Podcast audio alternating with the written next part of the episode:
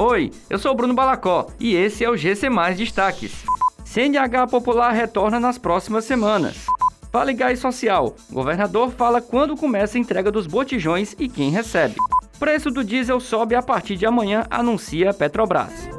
O programa CNH Popular do governo do Ceará deve retornar nas próximas semanas.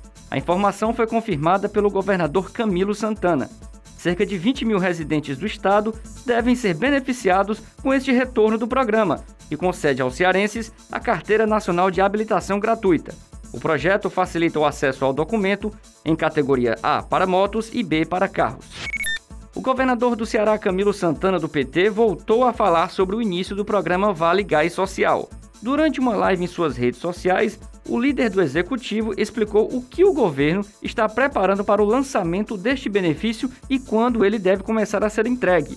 Camilo também antecipou quem será beneficiado com a entrega de até três botijões por ano. A Petrobras vai aumentar o preço do diesel A para as distribuidoras.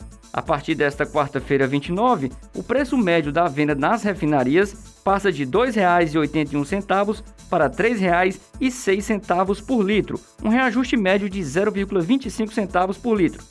Nos postos de abastecimento para o consumidor final, o preço deve subir 22 centavos, considerando a mistura obrigatória de 12% de biodiesel e 88% de diesel. Essas e outras notícias você encontra em gcmais.com.br. Até mais!